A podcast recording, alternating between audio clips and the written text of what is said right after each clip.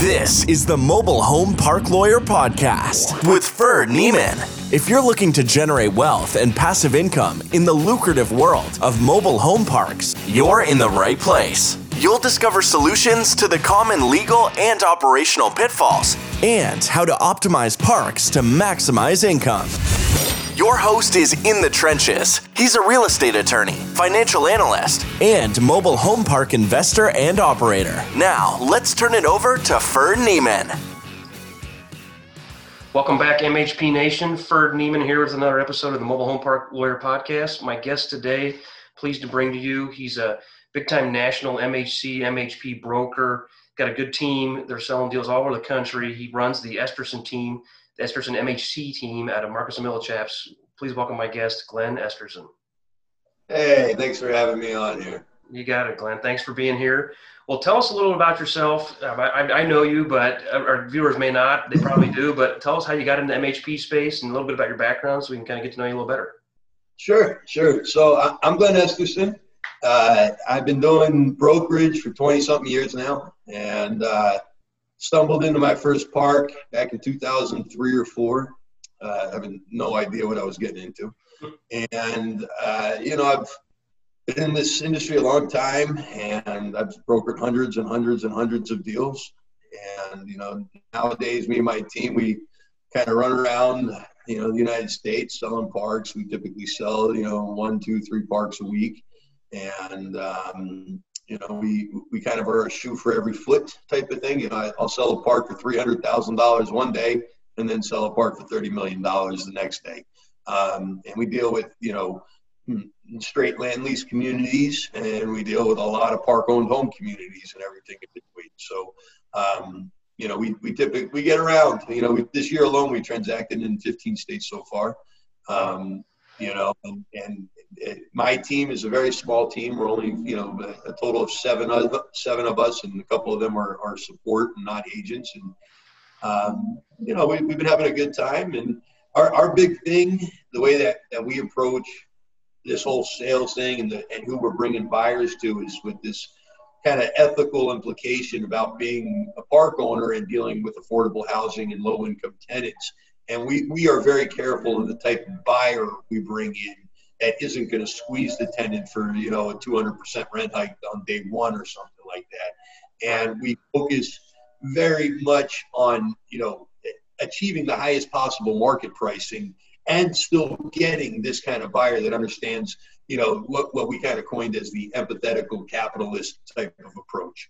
And it's a mouthful and some people call it compassionate capitalism. Um, we think an empathy approach is even better than a compassionate approach and so we, we kind of outline our strategies uh, on how to achieve upside before squeezing the tenant. You know, for us, we're, we're big on infill, and then we're you know big on filling vacant homes, and then the infill, and then the expansion before you even you know really discuss pressing rents. So that's kind of me in a nutshell. Been doing this a long time. I've been uh, you know on the extreme other end of life where it was very much a struggle, and, and I was very poor, and and you know you know, a bunch of us living in a, you know, a thousand square foot house with one bathroom and raising kids on my own and all that kind of stuff. And, and I got into manufactured housing by total accident about a park because I, I needed to, I was a farmer at the time and I was brokering, but uh, brokering a, a, deal or two here and there.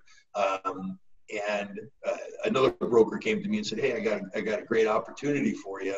It's up in this tiny little town you've never heard of, and it's you know it's a trailer park, and that's what we called it back then."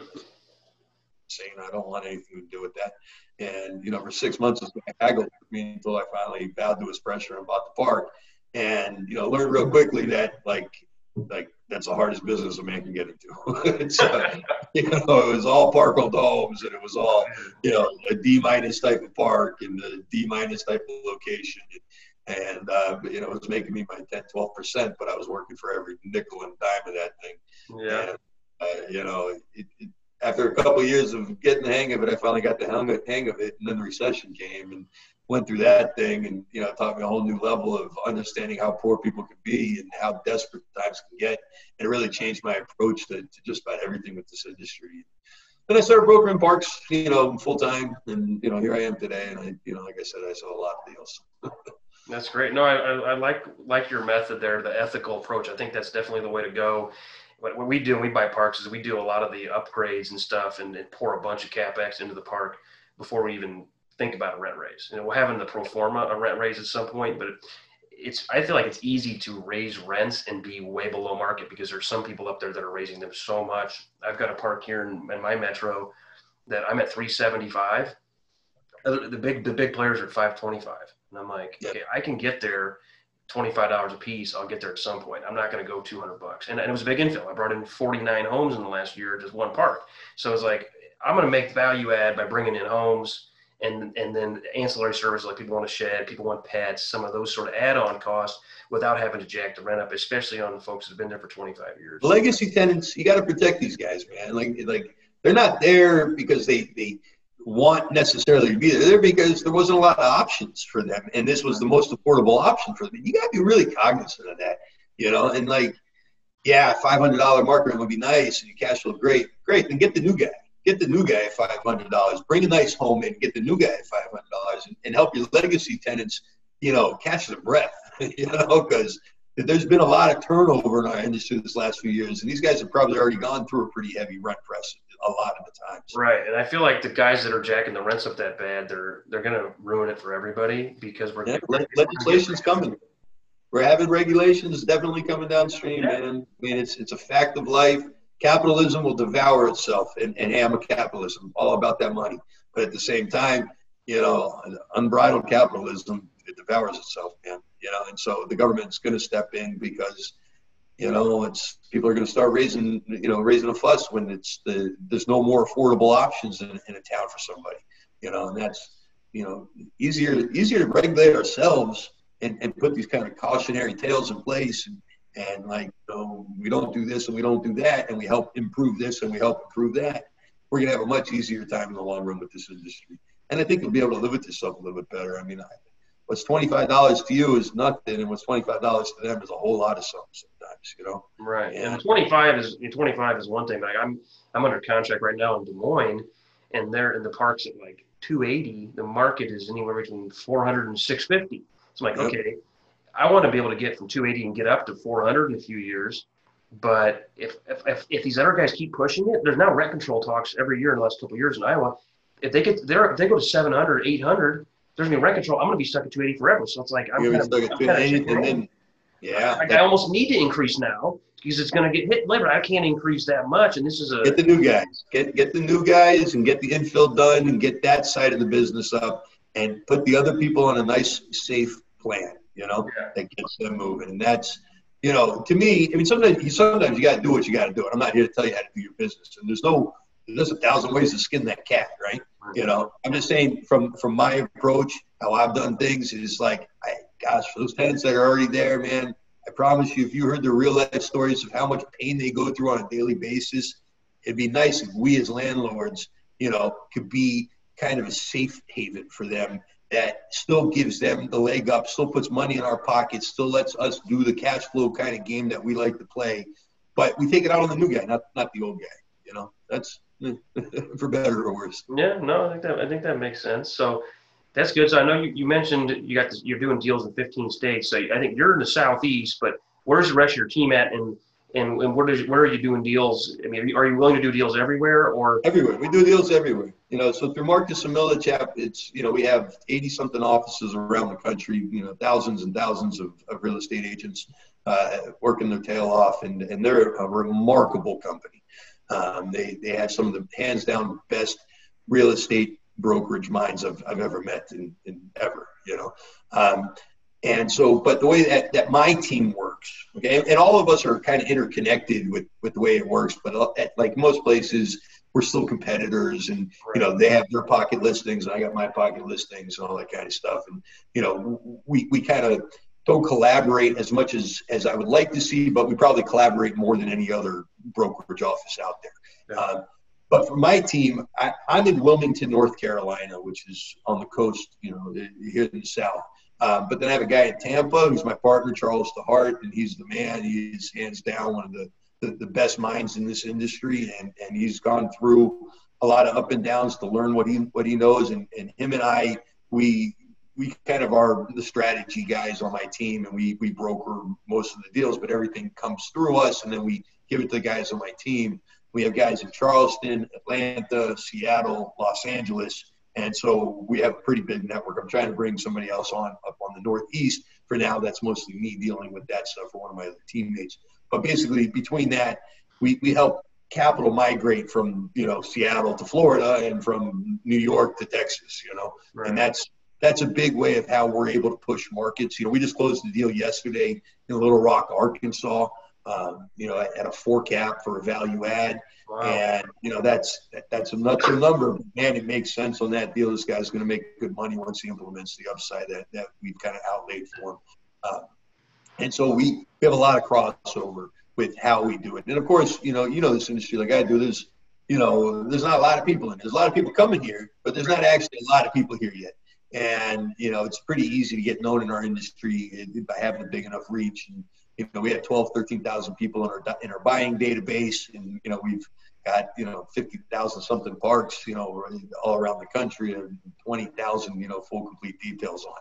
And so between having that information and, and the conversations that we've been tracking for a decade now between all the park owners, um, it gives us a good idea of how how people behave in an acquisition or a disposition, and we build profiles around that so we can kind of see how one group is buying their purchasing behavior in Florida would suggest that you know when, when a broker's not involved, they would only pay X amount. But if we get a broker involved, we can get that same buyer group up to a different number, and that usually, well, 100% of the time beats whatever we make on a deal.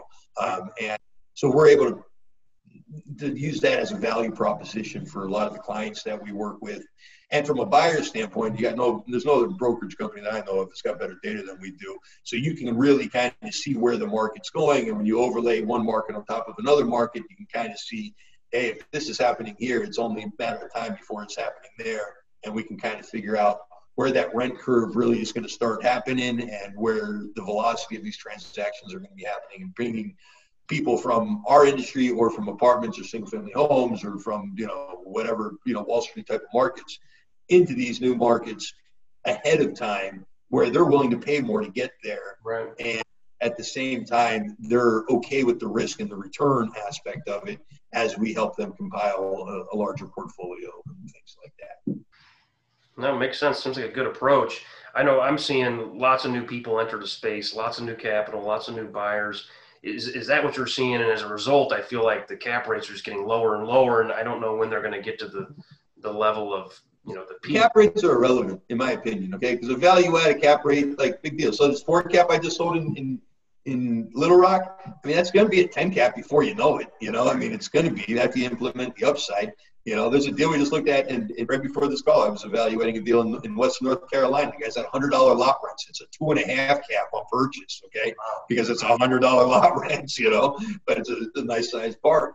And that thing's going to be like a 25 cap by the time that thing's fully maximized, you know? So the cap rate to me is irrelevant for for value add. On stabilized, it's much more relevant, but at the same time, the, the real the real factor that adjusts that cap rate from a broker standpoint is, you know, we're balancing off of what the interest rate is going to be for that deal from the financing side. Right. So, you know, typically most of our buyers, going back to that buyer profile we were talking about, you know, we understand what kind of returns they need based off of their purchasing behavior with or without brokers, things like that. And typically what you're looking for is a spread between the interest rate and the cap rate to match the type of risk that's involved. So that might be a one percent, you know, a one point spread. It might be a three point spread, and somewhere around two and a half points, three points, it becomes like a twenty percent IRR almost all the time. Right. When you get above that, it becomes a much higher IRR.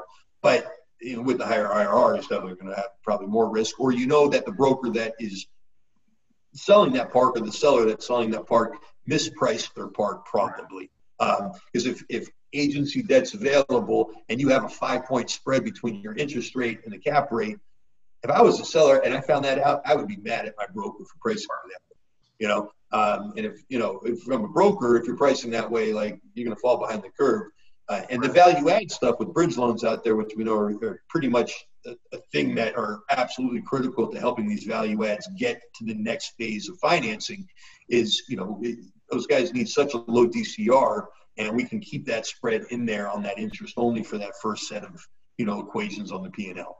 And so you have to know how to do it. And that's how we kind of so the cap rate it is going to get more aggressive. It's going to, right? Unless the interest rates go up, then our cap rates are going to decompress.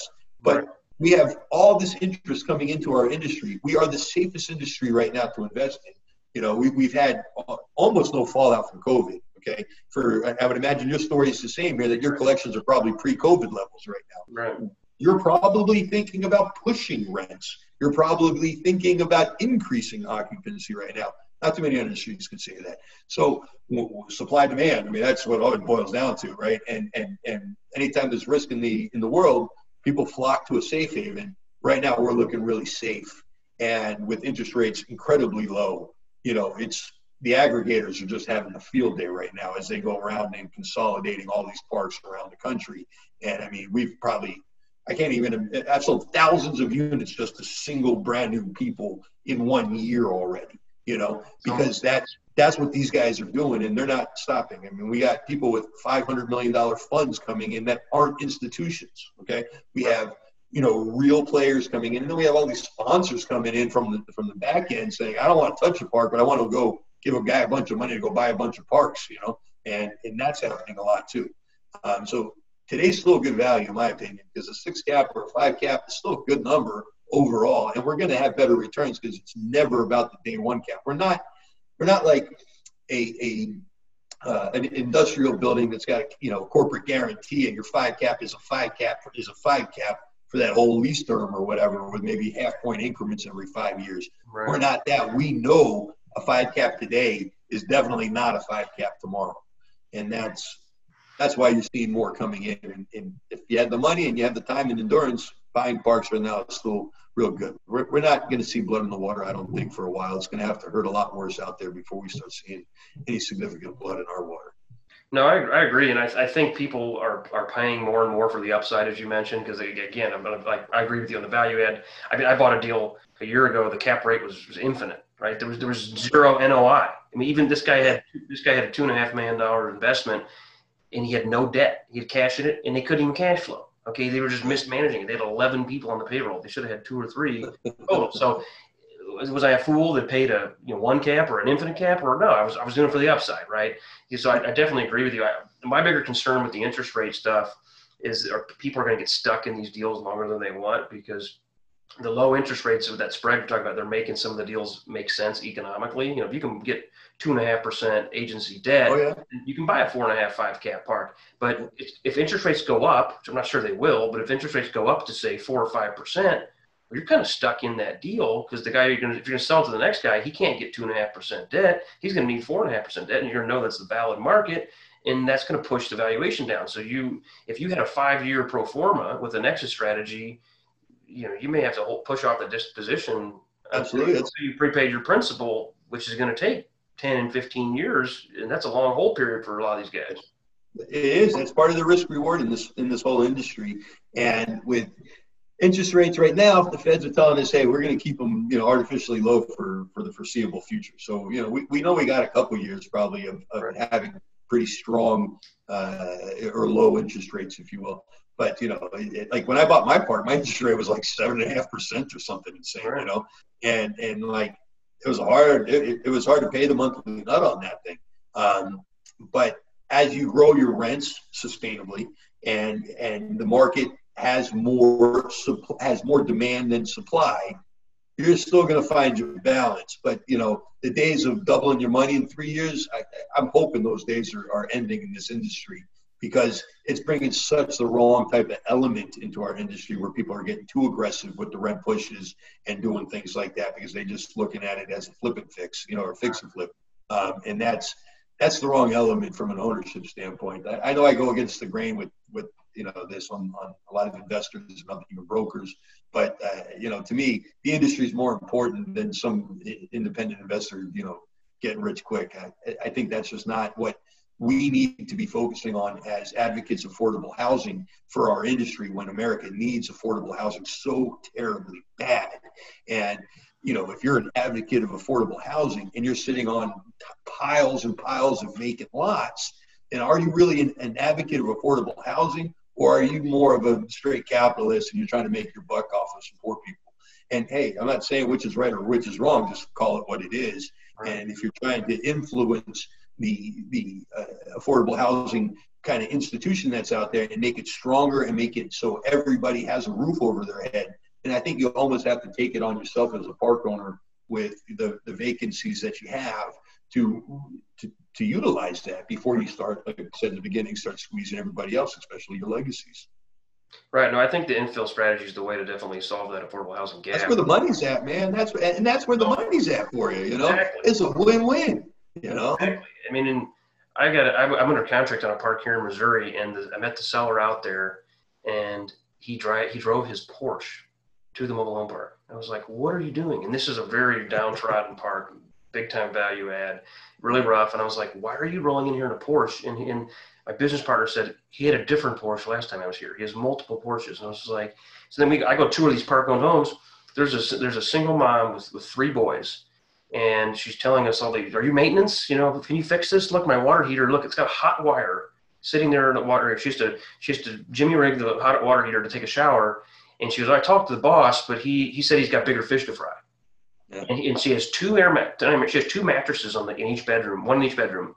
No no sheets, no pillow, no bed frame, yeah. and there's and there's four of them. So like somebody is either a sleeping with mom or b sleeping on the in the chair, and and the guy in the Porsche can't fix the hot wire. I'm just like, I'm not sure if we're close on that deal because there's a we I just had some found some sewer problems today. But if we do end up closing on that deal, they're gonna love me because like I mean also now I got to budget a bunch more deferred maintenance on the park owned homes because I know there's stuff that he hasn't fixed. But like the guys like that are the guys that are give us our industry a bad reputation bringing more government regulations out. And it's yeah. just it makes the deal harder and harder. So I think I'm, I'm with you on the philosophy, but that's good. I got another question for you, Glenn. So I know you're dealing with when you're dealing with a thirty million dollar park, it's not your your small time new buyer. Maybe it's a new fund or new private private equity group. But what about for the smaller buyers that are trying to buy their first deal? What tips do you have for them? Because you got a you got a busy dance card. You're gonna yeah. you know you're probably gonna answer the call on the thirty million dollar deal more, more than the three hundred thousand but there's there's smaller deals for other folks. Not even has to be small. What what can a new guy do to get on your radar and get your get a so, time of day? Absolutely. So I return every email and every call. I give everybody the time of day. I, if you're the new guy, I love talking to you. It's okay. I, you know, I might not give you all my time, but I'm going to give you some time. I'm going to hear you out, and I'll probably bring you over to one of my other agents on my team, and they might pick up the slack from that point. Um, but you know, for us, like I said, I don't care if it's if, if you're buying a three hundred thousand dollar park or thirty million dollar park, you're going to get top of the line service from from anybody on my team because uh, that's just the most important thing to us is making sure you're making a good deal. Um, now, there's a ton of parks out there, you know, right now available for a million bucks plus or minus. And the things that you have to understand on your first park, especially on your first park, is man, there's there's a couple absolutes you have to understand any of these things is location, location, location is still the number one rule in real estate, guys. And so you might not be able to buy in downtown, you know, LA or, or you know, downtown Houston, but if you're trying to buy locally, still buy in the best possible location locally that you can. In my case, I bought in the worst location and it was far in the middle of nowhere. And that was that was a real pain in the butt to sell at the end when I was finally done with that project because and the location sucks. And I didn't get the, the, the crazy run up in values that these other parks were getting, right? Mm-hmm. Uh, so location, and within the location, understand the municipality, man, because a lot of these municipalities, you don't want to get in bed with them. They're just they're just going to throw wrench after wrench after wrench at you, especially if you're not a local, and they're going to come at you with all sorts of things that you didn't know to ask when you were going through your due diligence because these kind of sound like, why the hell would I even think to ask them these questions until they throw the wrench at you and you realize that, oh man, I should ask that question. Things like, you know, if the, the park's not in the city limits, is there any plans to get it annexed into the city limits because that's going to affect your taxes. That's they might make you hook up from a private utility system to a public utility system, and that can be extremely expensive. Um, you know, there's there's those kind of things you need to ask municipality. You want to figure out if they're friendly, if they're not of course, if you show up and you say, "Hey, I got a business plan. This is what I'm trying to do. I want to turn this slum hole into you know something real nice, and this is my plan. Will you work with me?" and they start giving you some some ideas of what to do, that's a good sign. But you got to talk to permitting, you got to talk to zoning, you got you got to talk to all the different aspects of the municipality because that's that's what most people forget to do, and then they just don't understand how painful that is, especially when it comes to things like grandfathering, you know, the grandfather clause, and a lot of these parks not being, you know, uh, uh, uh, conforming zoning and things like that. So if you don't know to ask that stuff, which why would you? You know, because most of the time you, you don't have to think about that when you're buying a house or something. You know, Right. so you, you have to learn to ask these, and, and your broker should be able to at least give you a generic idea of what you should be asking. A guy like you, Ferd, should be able to give them really good guidance on the t- stuff that they're supposed to be asking. Um, you know, attorneys are great at this kind of stuff. So don't don't be penny wise, pound foolish, and, and not buy it. You know, bring an attorney to the to the table with First Park. Man, it's so foolish. You know, but a lot of guys do it because like, oh, it's a couple thousand bucks, and I'm smart enough. I know what to do. Right. And then, then People, the municipality comes down. Remember, I get those calls all the time. There's like, Oh. hey, I'm closing on Tuesday. Can you just do the closing statement? And I'm just like, do you have an operating agreement? Do you have a zoning letter? Did you get a phase one? Let me, what'd you do in your survey? Do you make title objections? I'm like, no, no, no. I just, I just need help with like the, I need like a bill of sale or like, a, it's like, you need a lot more help. stuff. And then some guys call me. I have one broker referred a couple clients to me, and the clients would call me like, yeah, I didn't, uh, I didn't think about any of this stuff beforehand, but like the city now says like I, I can't bring in new houses. The city now says I have setbacks. What's a setback? What? Yep. You know, it's like That's the big one. That's the one you. they get you on. some of the stuff like I can't help you at this point. I'm just like I don't even I turn down the client. Like this is you're gonna have to Too late. and you're talking about two or three lots. It's not gonna be worth suing. You know. So, Yeah, and it's like, yeah, you could win after a year or two or three of arguing with these guys, spending tons of money, or you can comply and you're going to lose a few lots. yeah. You know, it's very. I just went through that experience with the guy in Charleston, South Carolina. Uh, it was like a forty-something space park.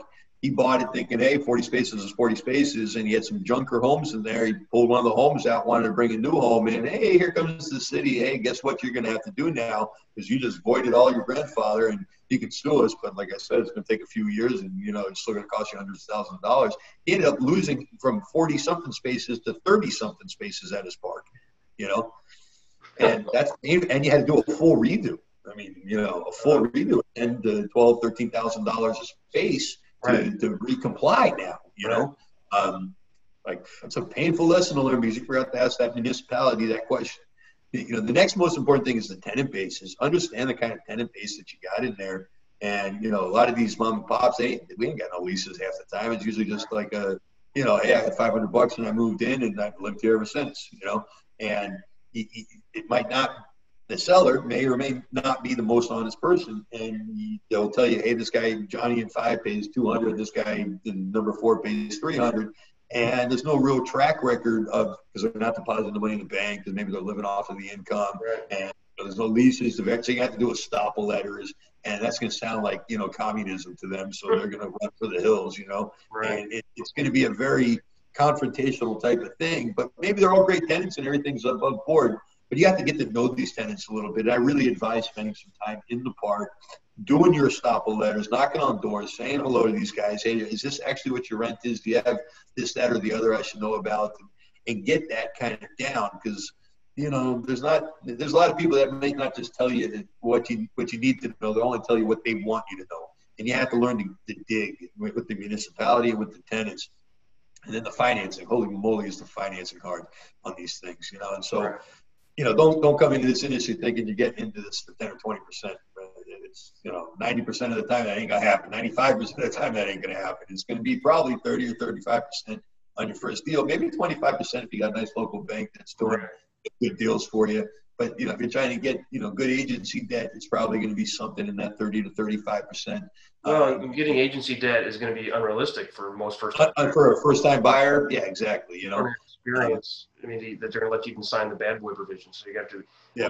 recourse. I mean, CMBS, CMBS sometimes, you know, um, uh, community banks, so they're, they're a bit easier, but they're, they'll tell you, yeah, we'll do this, we'll do this deal for you. Well, and, and, and, yeah, I know we love mobile home parks until it goes to committee, and those guys are like, we don't touch trailer parks, no way, you know, and it's Yeah. like reevaluate this thing at a 20 cap, and then that's what we'll end on it. And you're like, well, what are you talking about? Like, you said you would do it, and then all of a sudden you pissed everybody off, and the deal, the deal's blown up, you lost your escrow and things like that. So you, you want to be Go ahead, sir. I just say you want to be very upfront with the financing. when, when you first start looking at deal, go get that soft quote, get somebody to kind of verify make sure you're capable, make sure you got reserves. I don't even even think you should invest in anything for that matter, but especially this industry until you have at least six to 12 months of just living reserves for yourself and your family. Because like before you know it, you can get into a deal. The city comes and says, "Hey, there's an unpaid thing of thirty thousand dollars," or or hey, you got all this underground work that is now a problem, and here's a hundred thousand dollar bill to fix it and there goes, you know, there goes like you're gonna have problems, you know. So you want to have this reserve built up. That's something a lot of people forget to do. Those, those four or five things. That's what I would say. If you can at least cover that base as, as getting yourself initiated in this industry, you're to come out better than, than the guy who did it. That's for sure. No, those are just good tips, kind of lessons from school, hard knocks. I've, I've got a client now that the, the buying entity, I go, do you want to, you're to create an LLC? They go, no, we're just going to use our retirement account. So they're not only do they not have the savings, they're like, they are they don't have liquid savings to live on. They're pledging their retirement account. I was like, you guys, that's a lot of eggs in one basket. You know, it's but that's the only way they can afford to get in. So like, I'm not trying to tell you how to run your life, but you just need to be aware that this is not all it's you know, scary. and candy canes here. I mean, and I want to make a comment on the bank approval stuff too. I think that's, that's really good. I, am now I like to have more than one bank looking at every deal look at good banking relationships. But because I had a deal that it was a bank that I had already, I had over over two million dollars of balance with them, and when you have over two million, you got to go to committee. It was a, this is a Kansas City bank. I had to go to committee. It was in a different city. Well, that bank, I had to go to the, the regional committee, and they approved my loan seven to zero. This was for a deal out of state. Okay, great. So I moved forward. Earnest money went firm, paid for the appraisal, everything was good. Well, it comes time to fund the loan, and the mm-hmm. CEO apparently, unbeknownst to me, has veto power. I was like the local branch 7-0 committee, the regional branch, which had like two or three of the local guys on the regional branch uh, statewide, they voted 7-0, and the CEO said, "Oh, that's in a that's in a blue state. I don't like high taxes. I don't like blue states. I'm going to veto it."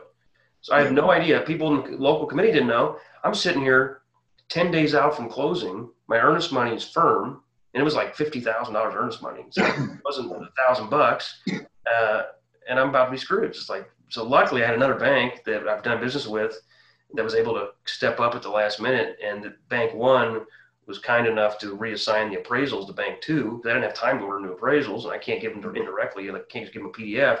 So I ended up getting it done. But had I not had two banking relationships with local banks, I'd have been screwed and, and then lost that deal and lost a bunch of money. Absolutely. It's it's just like anything else. You know, don't put all your eggs in one basket. Have some backup options. Go get. It's like if you're going to the doctor, you're not going to take the doctor's. You know, one this one doctor's thing about this disease you all of a sudden have. You know, like you're going to go get a couple other quotes. You know, you're going to say, Doc, what else? You know, what else? What else? And in finance, with the with, with getting the finance and stuff, you know, I, I'm appreciative of guys like you who want to go deal with the banks yourself and go do, you know, pick up the phone a hundred times, talk, find the one bank that will finance that. Yeah. But man, I, I personally think the brokers, not the not the real estate broker, but the mortgage broker is the, one of the best resources for our industry. And we got some really capable mortgage brokers in our industry that really understand how to turn the bolts and get things done. And you know, that's that's yeah, you're going to pay a half a point or a point or a point and a half or whatever it might be. But the time value headache, you know what I mean? When when when you're spending all that time going through the, the, the lesson you just went through just to get to the finish line and be told psych, you know, it's right. like, you know, boy, that's painful. Whereas the mortgage broker probably would have seen that happening and probably advised you know, a different strategy with that particular bank. Because it's like people tell me all the time, "Oh, I got BB&T to say, yeah, I'm going to do this loan with you." And it's like, did you know, BB&T stopped lending on this, you know, asset class for a few years, and you know, the, the three deals that they've closed in the last one year, there's only three deals, you know, so it, it's like you have to kind of pay attention. I, am just making up a bank. I'm not picking on BB&T, uh, you know, but it's like that type of thing. You know, the the real estate broker should have some good insight as to the capability of the person of the person or, or the institution financing the park, and your mortgage broker should have just an immense amount of data on who gets stuff done and who doesn't get stuff done. The local banks, whew, they're there to fill a thing, but boy, they're they're they, like to tease you. They really like to tease you, and then they, you know, they come back with an appraisal that makes no damn sense sometimes, and you have to go back to them and be like, I've sold ten parks within hundred miles of this park here's those comps. Why aren't those comps on your reports that are showing, you know, like this should be a 15 cap instead of a seven cap? What, what yeah. guys do? Oh, I can't win. I had a deal where I actually was, I sold two parks in this in this exact city the year prior. Only one of those two parks showed up on the comp of 10 comps. They were going right. like Indiana and stuff. I was like, yeah. I have two. In fact, the bank that had the loan on them is the same bank I'm asking for a loan now. So you knew about this. In one of them, it was like, it was a lot, it was all park owned homes so a good portion of the allocated value was on the homes. Sure. The appraiser only looked at the real estate component that was at the county recorder deeds office. So the comp that he used was only was half the value of the park. Percent of the value. That half comp to comp out my new park I was trying to buy, and ended up ended up missing the appraisal. Like you almost never miss the appraisal. Like I had to put like forty five thousand dollars extra cash in uh, to make the appraisal. So frustrating. So frustrating. Yeah, we, no, we we we've gotten into the habit of calling up the appraisers and the banks and arguing with them until we're blue in the face. And you know, we just went through that on a deal in North Carolina, and they're like, "Oh, but it's only worth you know 75% of the value you're saying." And we showed them so many. We had to go through it so many times, and they came up to about 90% of the value that we were. That's good. You got them to change. That's, yeah. You have to argue with them, and you have to, you know, really be willing to just, you know, poke them. be like, yeah, "Here's all the facts, guys," you know. And, and you're missing the ball here. And I'm going to tell everybody in this industry not to use you as a bank. So relook at this appraisal. You know? And that's sometimes what you got to do. And that's where brokers really come in handy. You know, I, my team, other teams, eh, and competitor teams, I don't care, but use a broker, you know? Yeah. And because those guys get those guys get in front of things because they're incentivized to go and make sure this deal gets to the finish line, you know. And that's that's kind of what you need when you're just winging it yourself, especially as a new guy, which is exactly what I did. And, and like, oh hey, can you get me a closing statement tomorrow? That, that was me, you know, 20 years ago, and that's like just boy, that's that's just how you open yourself up to exposure is is not using the professionals in our field which right. there's some really good professionals in our field uh, to protect you against these risks. Yeah, it costs a little bit more, but like the downside is way more than what we would have cost. You know, uh, right. especially in your case as an attorney. You know, it's uh, you know like it, it's like who would not use an attorney on a real estate transaction? lots, of, crazy. lots of people. About about half the transactions I'm involved with, there's no attorney on the other side. Oh, that's the same with us. It's I mean, crazy. It's, it's, unbelievable. Like you guys are negotiating this contract without an attorney. Oh, get in the way, and you know they want to they, they want to do all these you know legalese changes, and it's like. Yeah. yeah, they're, they're your advocate. You know, and attorneys can ruin a lot of deals. Don't get me wrong, but it's like you probably at least have somebody looking at it for you. But people do it all the time. But yeah. Anyway, Glenn, this is great. Where can people find you? Um, I know I, know where to find you, but how can people get a hold of you to you know, sure. get, get, your opinion on? I'm super easy super easy to find. You can go to my website, which is the M, uh, the MHPexpert.com, or my, my brokerage site, which is EstersonMHCteam.com. But if you just go on to LinkedIn and type in Glenn Esterson or in Google type in Glenn Esterson, you'll pull me up. I mean, we're, we're extremely easy to get a hold of. Anybody on my team, um, you know, very capable people, and me and Charles are, are behind them, helping them with every aspect of it. And you know, on my website, you can see all the team guys and contact them directly. We're, we're here to help. You know, we don't charge nothing. You know, we we're, we do not pay you know hourly attorney fees. You know, we we're here just to help. And the only time you're going to pay us is if you're a seller in a transaction that we helped you get to the finish line. So you know, that's free resources. You need rent comps. You need you know a, an evaluation of the park you're, you're thinking about selling or the park that you're thinking about buying that's where we come in and we, we, we really have the data to help you be very confident, even if you don't use us as your broker, and that's okay. To be confident that you're going to be not leaving money on the table, or at least you know having a good strategy to to offset the excessively low cap rates that you're probably facing right now. And so, use us as a resource. That's what we're here for. EstersonMHCteam.com. All right, thanks, Glenn. Appreciate it. You've been listening to the Mobile Home Park Lawyer Podcast with Ferd Niemann. Ready to learn more? Go to www.themobilehomelawyer.com for free resources and materials to help you succeed. If you love the podcast, go to Apple Podcasts, give us your review, and subscribe today. Thank you for listening. Neither the Supreme Court of Missouri nor the Missouri Bar reviews nor approves certifying organizations or specialist designations. The choice of a lawyer is an important decision and should not be based solely upon advertisements.